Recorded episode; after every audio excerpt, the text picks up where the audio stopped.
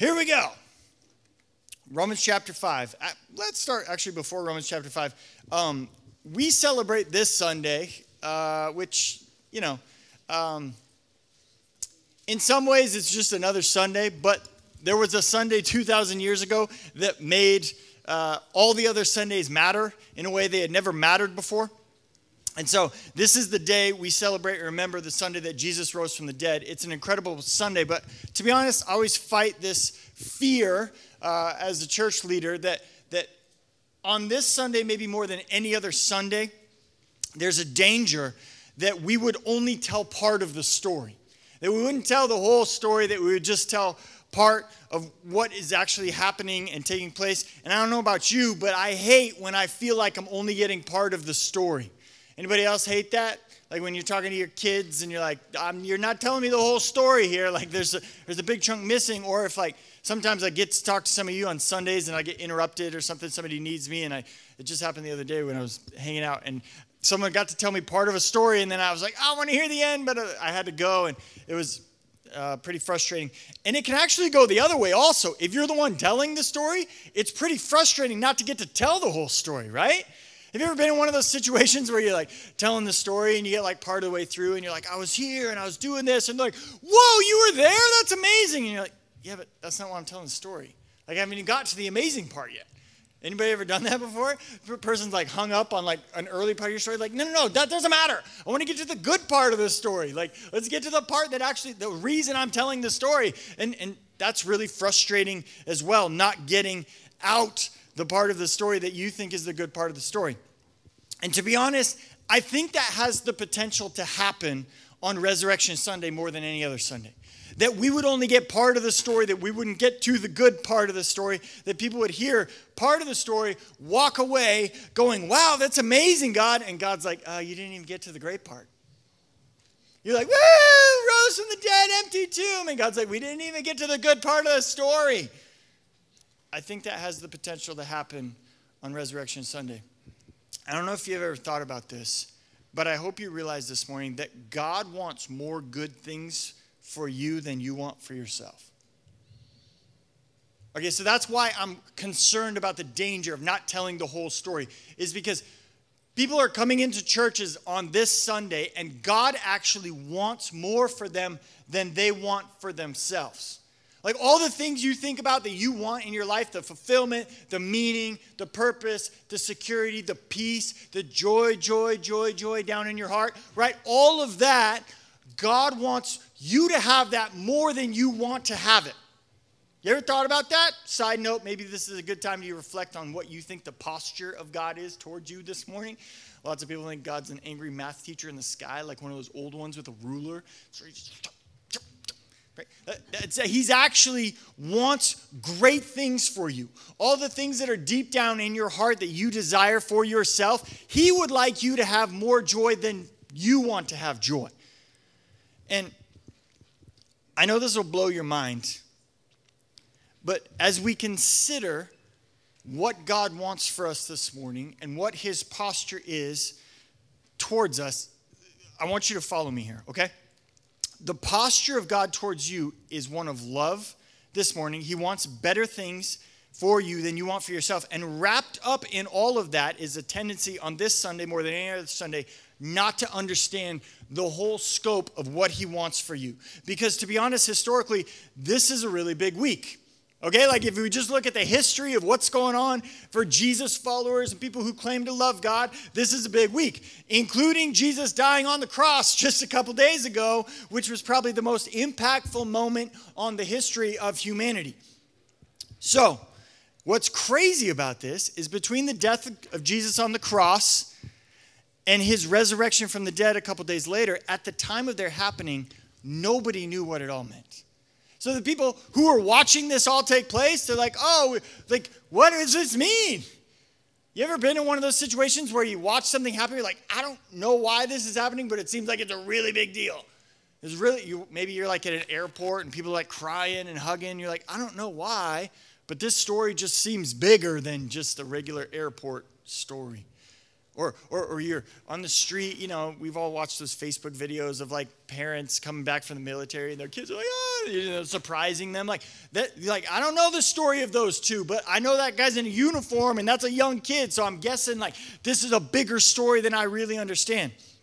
Now, just to catch everybody up on the story, if you open to the very beginning of your Bible, right? Because I'm talking about, let's get the whole story. You don't have to open there. But if you were to open to page one, God creates everything and it's perfect, just like He intended. Everything works like it's supposed to work. Then on page two of your Bible, and I'm not exaggerating, mankind screws everything up. God's like, hey, this is the way that you need to go. And God and mankind's like, nah, we're good. We don't need to honor you as the creator. We actually have our own ideas about how we can live our lives. And when that happens, not only is mankind then separated from God, but the effects of mankind's action then corrupt every single thing that exists on the planet. So nothing on the planet works any longer like it was intended to work. That's why the cells in your body just like, nope, we're good, and people get cancer. Right? Because even the cells in your body no longer work like they were intended to work. That's why tornadoes kill people and tsunamis, right? That's why moms have miscarriages and kids get cancer and, and People are running around with the effects of divorce. Why? Because nothing that God created works like it was intended to create any longer. And right after that, we're still talking page one and two of your Bible, okay? So this is at the very beginning. This is not like hidden some deep recesses of the scriptures. This is right at the beginning. God comes down and says, You guys made a mess.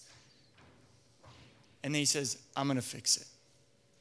He goes, I'm going to send a Savior to fix all of this. Genesis 3:15, I'm going to send a savior. So from this point on, literally all of humanity is looking towards this coming savior. And then but God chooses a people to bring forth the Savior from. He chooses the Jewish people. He says, Hey, Jewish people, you're going to be the ones that the Savior comes through. So the rest of your Old Testament, if you're wondering kind of how your Bible's laid out, zooms in on these Jewish people. It's following the Jewish people around until the Savior comes. His name is Jesus. He's born in a manger. He lives a perfect life. He begins ministering publicly, and for three years, he's like the talk of the town. He does miracles. He loves on people. He stands up for justice. He rights wrong wrongs. And then at the end of it, he dies on a cross. And his followers are like, wait, what? We thought this was the Savior, the one we've been talking about since page two of our Bibles. What happened here? And they don't know what it all means. And it, if you're a Jesus follower at this point, you've probably spent a few days thinking about these unanswered questions. Why did Jesus have to die? Why didn't God save him? Why didn't he even fight it? Why would God let this happen? And then a couple days later, two women get up early before the sunrise to go to the tomb. You know how people do it, gravestones. Sometimes they say a little prayer. Maybe they put some flowers. Maybe they clean up. Maybe they just sit and remember their lost loved one. So they get up early to go to the tomb, and they get there, and the stone is rolled away, and it's empty. It's, it's gone. And now there's a whole new set of questions, and they don't know what that means. They were asking all these questions about why did he have to die and like why didn't he do anything? Like we watched him walk on water. He couldn't get off a cross. Like why would God even let this happen? And now they're like, wait, Jesus is gone? Where'd he go? What, what do you mean he's alive? What, what does that mean? What am I supposed to do? Where? How do I? Uh, like there's all these unanswered questions at the time. In that moment, literally not one of those very important questions is answered. So, do you see how there's a danger not to get the whole story here? We could just sing that old rugged cross, you know, and then think, cool, Jesus rose from the dead. But if we don't know why, then we don't even get the whole story. And we didn't even get to the good part yet. Now, later on in your Bible, a few years after Jesus died and resurrected, one of the leaders of the community of Jesus followers uh, was named Paul. You probably know him as the Apostle Paul. And at the time, Paul spent much of his time answering these questions that were unanswered at the time of Jesus' death and resurrection. Why did Jesus have to die? What does it mean? Why did God do it like this? I thought he was the Savior of the world. Why did he let them kill him? And not only is Paul finding answers to these questions in the scriptures, he's also teaching the story in towns and cities and villages to as many people as will listen to him. So he's traveling around telling people this good news and answering these questions, as many people as will listen. And then later in his life, along with visiting these cities, these places he's been, these villages and towns and groups of people, he starts writing letters back to places he's been and explaining further the answer to these questions on what what it all meant. Now, Paul had already been to all these places. And, and, and all of these people had probably heard Paul teach on these things in person. They probably sat there and listened to Paul explain all these things. But there was this one place Paul had never been and had always wanted to go, and it was Rome. Rome at the time was the most influential city in the world, the largest city in the world, the center of the Roman Empire. And we had we've actually been studying through the book of Acts uh, as a church on Sunday mornings, and we've been watching as Paul is like, "I want to go to Rome. I want to go to Rome. I want to go to Rome." Actually, if you were with us two weeks ago, God finally came to Paul in a vision. and Was like, "You get to go to Rome," and he's like, "Yes, it's gonna be awesome." But before Paul goes to Rome, he actually sits down and writes them a letter. Now, it's a little bit unique than some of the other letters uh, that are written to people groups in your Bible because at this point in time, Paul had never been to Rome when he wrote this letter, which is the first one that's like that. And then another unique thing about it is this is probably the most detailed explanation of all of those questions that I just threw out to you. The book of Romans is like, why did Jesus have to die? Why did it have to look like this? What was God actually doing? What does it mean for us? When we saw the empty tomb, what was that all about? Like, who is? Like, all of these questions that they had at the time and didn't have answers to, Roman lays, Romans, the book of Romans in your Bible, lays them out one by one by one by one. And Paul sits down, writes this incredible letter, and we absolutely do not have time to cover it all today, but there is a section in Romans chapter 5 that points out a part of the story that I think sometimes doesn't get the attention it deserves, even on Resurrection Sunday. And it's, in my opinion, and I think in uh, the Bible's opinion, the good part of the story. Right? So let's not fall to the danger of just talking about part of the story. Let's get to the good part of the story this morning. So let's take a look at Romans chapter 5. We're going to start in verse 6. We're going to go verses 6 through 11. So, if you got a white or a blue Bible like I gave you, uh, it's the one up here. I have page 549.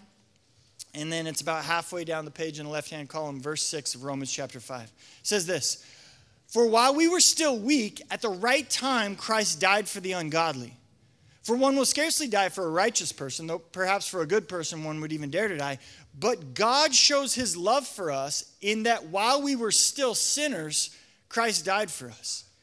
Since therefore we have now been justified by his blood, much more shall we be saved by him from the wrath of God. For if while we were enemies, we were reconciled to God by his by the death of his son, much more now that we are reconciled shall we be saved by his life. More than that, we also rejoice in God through our Lord Jesus Christ, through whom we have now received reconciliation. So, this part of the book starts at the death of Christ. Remember, a few days before the resurrection, before the empty tomb, he says, While we were weak, Christ died for the ungodly. So let me help you about like help help you understand this a little bit, okay? He's talking about you. When you were weak, Jesus died for you. And if you're like, did Paul just call me weak, Jared? Yes, yes, he did. Okay? And it's going to get a lot worse than that. So if that offended you, buckle your seatbelt, right? It's going to go downhill from here. But let's start with the idea of weak, okay? There's a couple ways you can understand the idea of weak. When we talk about lifting weights, someone who is weak can only lift a little bit. Right? That's one understanding of weak. Like I can't lift a lot, I can only lift a little tiny bit. That's not what we're talking about when we talk about weak here. The weakness here describes someone who is incapable like the word is a nice word used for someone who is crippled and can't walk. In other places in your Bible, it's talking about someone who is like crippled and can't walk, like a paraplegic. And it says they're weak, right? And that's a nice way of saying he can't walk a little bit, he can't walk at all. He's incapable. It's a nice way to say it, but the reality of the description is because of the weakness, we are incapable. Incapable. Remember what we talked about at the very beginning? Our sin has separated us from God. Nothing works like it was supposed to work any longer. We no longer have access to God like we were intended to have access to God. So when Jesus dies for us, his death does something for us that we were incapable of doing for ourselves. We were crippled in this realm. We were incapable of doing, we weren't lifting a little bit, we weren't lifting anything at all. That's amazing. That's what you're thinking right now. Oh, that's such a gift. But it's not the whole story. And let's keep going because that's not actually the good part of the story. Paul says this. He kind of goes on a little thing here. He says, You know, people don't just go around dying for other people a lot. It's like, sometimes for good people, maybe someone will die, and sometimes for really good people, maybe someone will die. But there have to be perfect circumstances for one person to die for another. That's verse 7. And then he says this in verse 8 But God shows his love for us in this, that while we were still sinners, Christ died for us. Now, this is incredible. Think this through with me right now. God's love wasn't shown by Jesus dying for good people. God died for us when we were at our worst. And not only at our worst, we had no intention of turning around, stopping our behavior, admitting we were wrong, acknowledging our failure, or even asking for forgiveness. I'm not a forgiving person in general. I know that's not very spiritual to say, but this is a safe place, right? But if I were to hypothetically forgive somebody, they would at the very least have to stop doing the thing that they were doing that was hurting me right? That's like square one. And then if they stopped doing that, they would have to acknowledge that what they had done was offensive and hurtful to me. And then if they did those two things, they would probably say, I'm sorry for the thing I did that hurt you. And then I would kind of expect them to say, Will you please forgive me and try to reconcile with me? And then, if they do all of those things, I will consider forgiving them.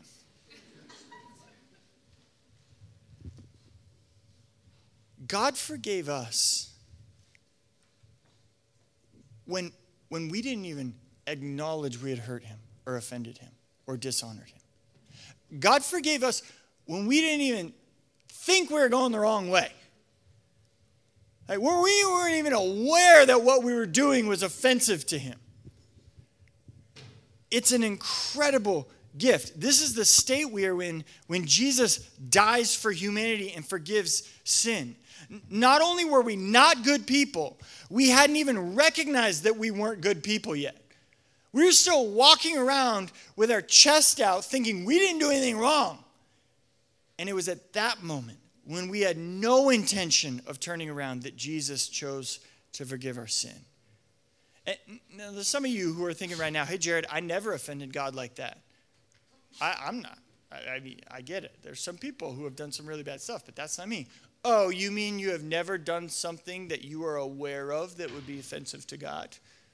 Is that what you just said? Right? Did you say, like, I'm not a bad person?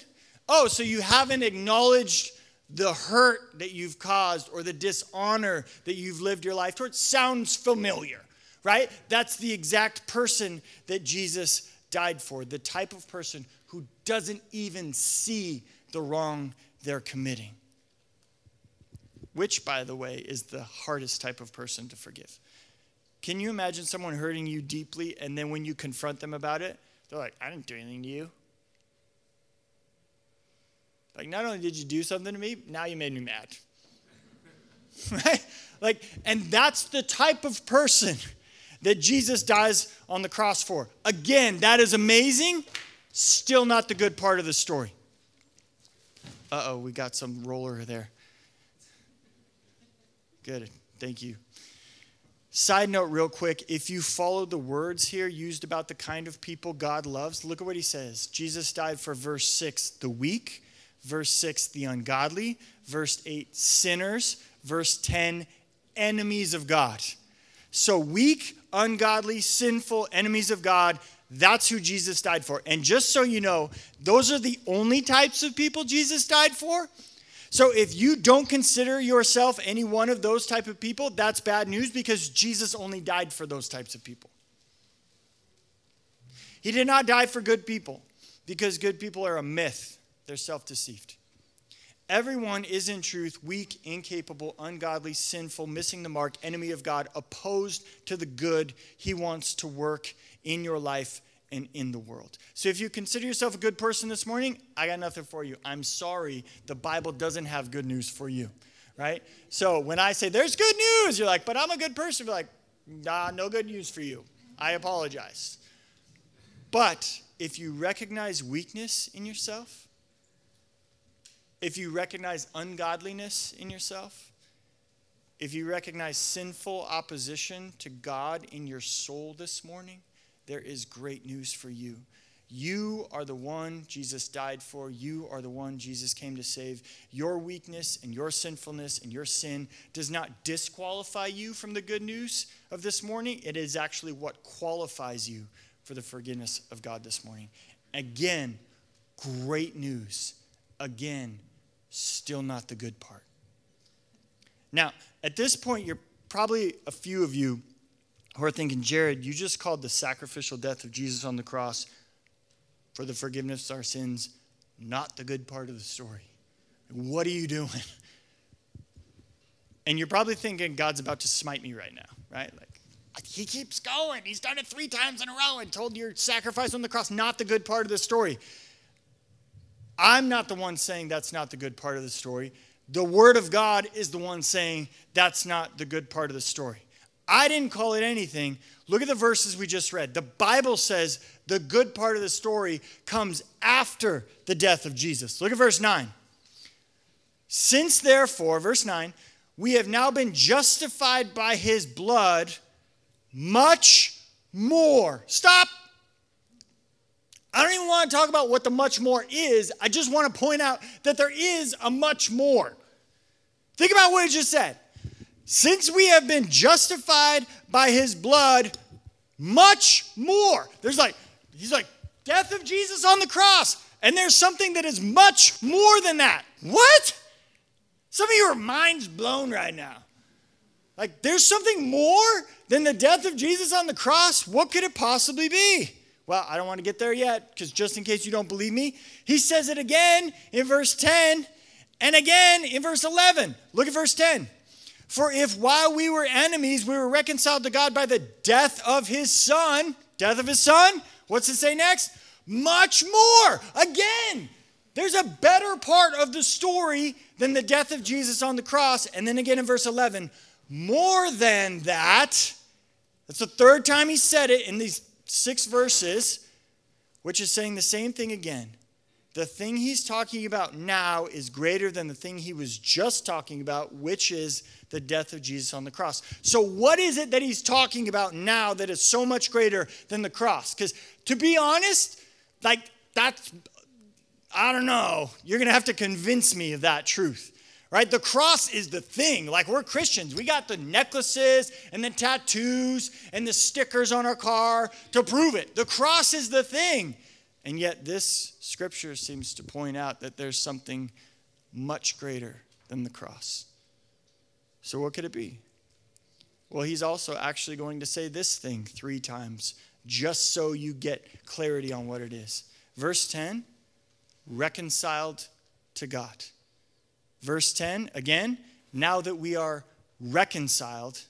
Verse 11, we have now received reconciliation. Did you read that word? Reconciled? The idea of reconciliation no longer separated from God, that is the much more of the story. That's the good part of the story. That's the point of why the story exists that you would be reconciled. And here's why it's such a big deal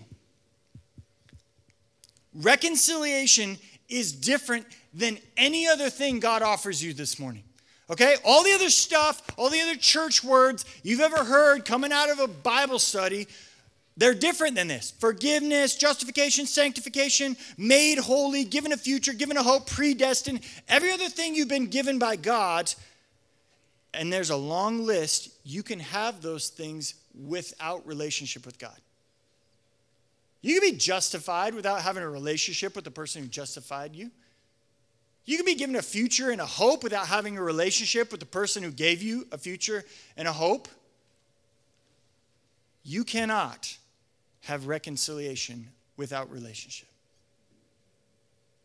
Reconciliation, by its definition, requires relationship.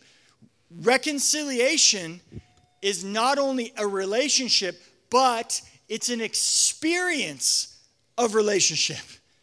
Do you see that? Like reconciliation is experience. It's not an idea. It's not a thought. It's not a piece of information for you to know. Reconciliation is something you live through. It's an experience. It's not an idea. It's not a doctrine. It's not a philosophy. Reconciliation is an experience, it's something you live. So, what the Bible is saying here is that the cross was amazing. Yes, Jesus died for your sins. Incredible. Not only that, but Jesus died for your sins when you were incapable, when you were opposed to God, when you didn't even realize what you were doing, the life you were living, how offensive to God it was. He showed you love in this way. All incredible. And then, much more than that, after the death of Jesus, the tomb was empty as a sign that you could now experience reconciliation with God, that you could experience the reconciled God. That's why the, all the other stuff happened. That's why God promised a Savior at the very beginning of your Bible when we messed everything up. We're like, man, this is all broken. And by the way, that's not a Christian idea, right? There's this deep seated, like, people on this earth are like looking around, be like, is this how it's supposed to work? You watch the news for 10 minutes, you're like, I think there's something wrong. Bingo, right? It's in your Bible. There's something very wrong. Nothing works like it's supposed to work any longer. So when God promised that Savior, it was that hopefully one day we would experience the reconciled God. When that Savior came and was born in a manger, like we celebrate on Christmas, it's so that someday we would experience the reconciled God. When He lived His perfect life on earth, it was hopefully that we would experience the reconciled God. When He died on the cross, it was that we would experience the reconciled God. And when the tomb was empty, He says, much more now. Much more than the death, much more than the life, much more than the prophecies, much more than the things God is going to give you. He wants you to experience Him as a reconciled God. Jesus did not die on the cross and rise from the grave so you could know that your sins are forgiven. Jesus died for sinners so you can experience the reconciled God. That's what this is saying. Now, there's a very simple reason that the experience of the reconciled God is greater than the death of Jesus on the cross, and I'm going to explain it to you using two words you hear all the time around church mercy and grace. Okay? Not complicated words, but sometimes people don't think about what they actually mean. You've probably heard the words mercy and grace before. We use them together a lot, but mercy and grace are very different. Here's how mercy is not getting what you do deserve. Okay? So you deserve something and you don't get it. That's mercy. If you do something bad and you deserve a punishment and I choose not to give you that punishment, that would be mercy. You're not getting what you deserve. It. Nod your head if you understand that. Half of you, the rest of you went to public school, I'll talk slower. Now, grace, that was a joke. But homeschool kids in the house. Anyway, here we go. Now, grace is a little bit different because grace is getting something you don't deserve. Okay, so where mercy is not getting what you do deserve, grace is getting something you don't deserve. Now, hang with me here because that's not the biggest difference between the two. Here's the biggest difference mercy, by its definition, is limited, it's finite, it has a clearly defined end because it's based on what I owe. Let's say you go to a restaurant, okay? Think about this. You go to a restaurant, you spend $100 on food. They bring the food, you eat the food, you enjoy it, and then you get to the end of the meal and you're like, oh no, I forgot my wallet. And I'm sitting there at the table next to you, and I hear this interaction with you and the waitress, and you're like, I don't have my wallet, I'm sorry. And I'm like, hey, how much does he owe? He owes 100 bucks. You deserve a $100 bill. That's what you deserve. You ate $100 worth of food, but I'm going to pay it for you. That's mercy. You don't get what you deserve. But I can't pay $200 for your $100 bill. It's limited. Mercy is limited by what you owe, it's finite, it's clearly defined. Now, in the case of Jesus on the cross, it was a debt we were incapable of paying, but it was finite. It was clearly defined. I mean, there's a lot of sin in my life, but I've only been around for uh, X number of years, and there's only X number of sins I could have committed. So mercy, by definition, is limited. You can't, if I paid $200 at the restaurant, they'd be like, we got this extra $200. They can't add more $200 to your mercy. Like, it doesn't work like that. Now, let's think about grace. Grace, on the other hand, has no boundaries. Grace has no limits. There is no limiting factor when it comes to receiving what you did not deserve. Like you can just keep receiving more and more and more and more of what you did not deserve. There's no limit. It's it's it's like it's boundless. It's unlimited. There's no there's no finite measure of grace. Like you can keep receiving over and over and over things you did not deserve. So this is why the Bible talks about the cross and then says much more though, because the cross is mercy, and we are very thankful for it. And it is an incredible gift because He did it while we were still sinners, but it's limited. Much more is grace. The forgiveness of Jesus on the cross, it's incredible. But the experience of the reconciled God is without limit. Do you see that incredible gift? Like, that's why people get so fired up that the tomb was empty. We're like, much more though. Like, this is an incredible Sunday. Your potential experience of the reconciled God cannot be limited. And let me tell you, that is the good part of the story. That's the good part of the story. You experiencing the reconciled God. Now, the death of Jesus on the cross and the empty tomb were prerequisites so that you could experience the reconciled God. And that's why those things were necessary.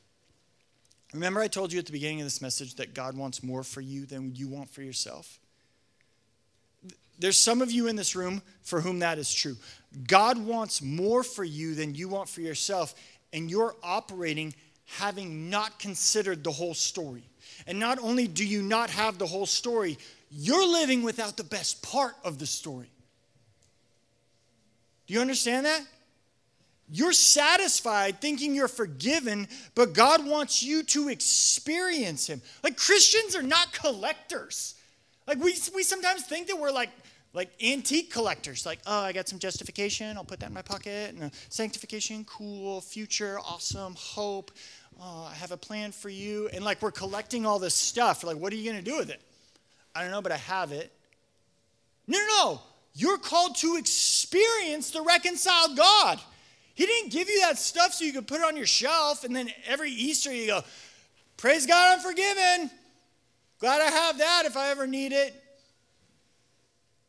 He's calling you to experience, to a life like when I say God wants more for you than you want for yourself, he's sitting there going like, "We're reconciled." And we're like, "I'm a collector.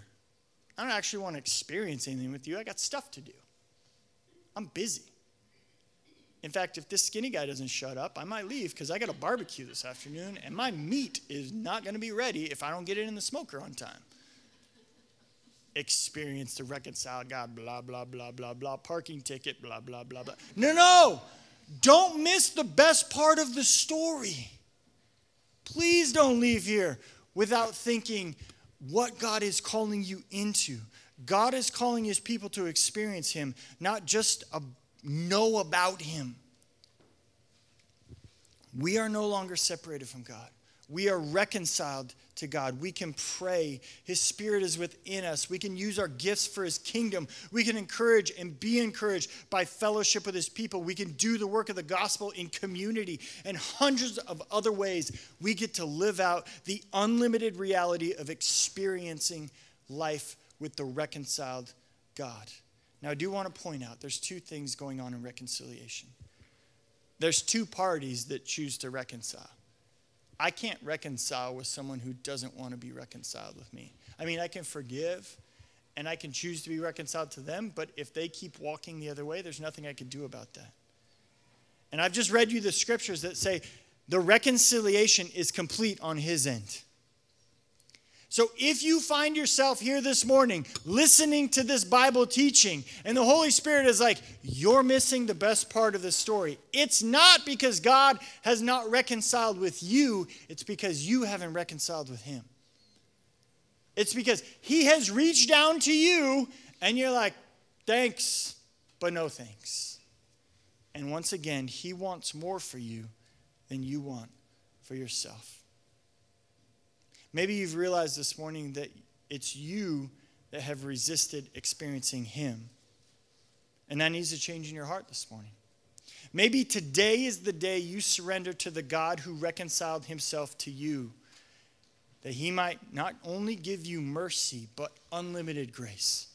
Maybe today is the day you step into an experience with the reconciled God. You know, our mission statement as a church is to know God, find freedom, discover purpose, make a difference.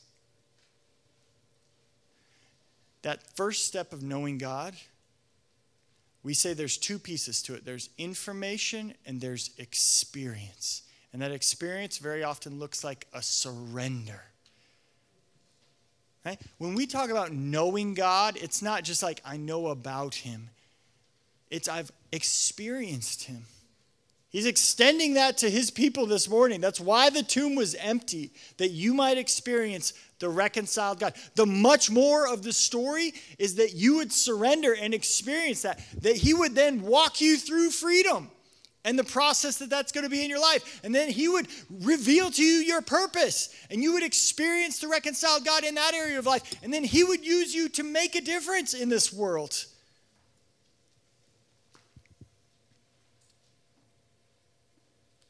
Maybe today is the day you surrender to that God. Not only because of the mercy He's given you, but the unlimited grace. He paid the debt you owed, and He's also now holding out a life for you of unlimited things you do not deserve. Think about that this morning. This is what He's offering you unlimited things you don't deserve. Unlimited. That's the good part of the story. Amen. Let's go ahead and pray. Worship team, you can come on up.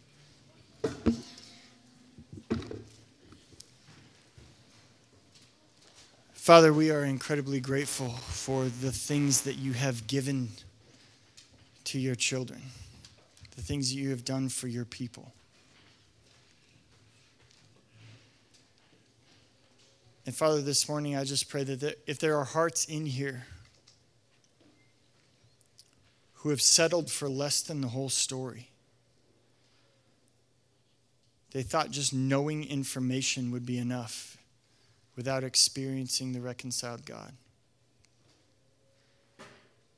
I pray that you would work on those hearts this morning. I pray, I pray that you would draw those people to yourself this morning. If there's people who have come this morning who are resisting, Lord, you're calling them to experience you as the reconciled God, and they've just put up walls. They've walked the other direction. They've continued to fight it in their heart. I pray that today would be the day of breakthrough.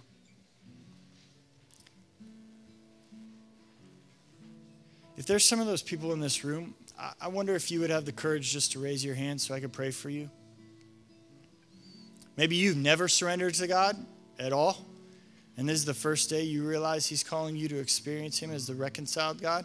Or maybe you've known God for 30 years, but you've built a wall and haven't surrendered. Everybody can keep their eyes closed and their heads bowed, but if you want to raise your hand right now, I will pray for you. Is there anybody in here who's experiencing that? See a couple hands. Any more?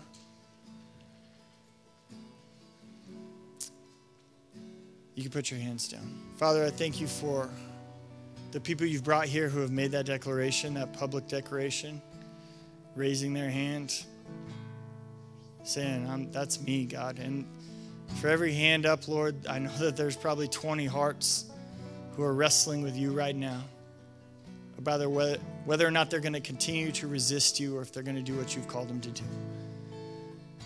So, Father, I pray your Spirit would continue to do the work in hearts long after this service ends, Lord. That you would remind us of the good part of the story, that we would rejoice in the unlimited kindness that you've offered to us. Thank you for Resurrection Sunday. It's in your name we pray. Amen. Let's go ahead and stand as we sing this last song.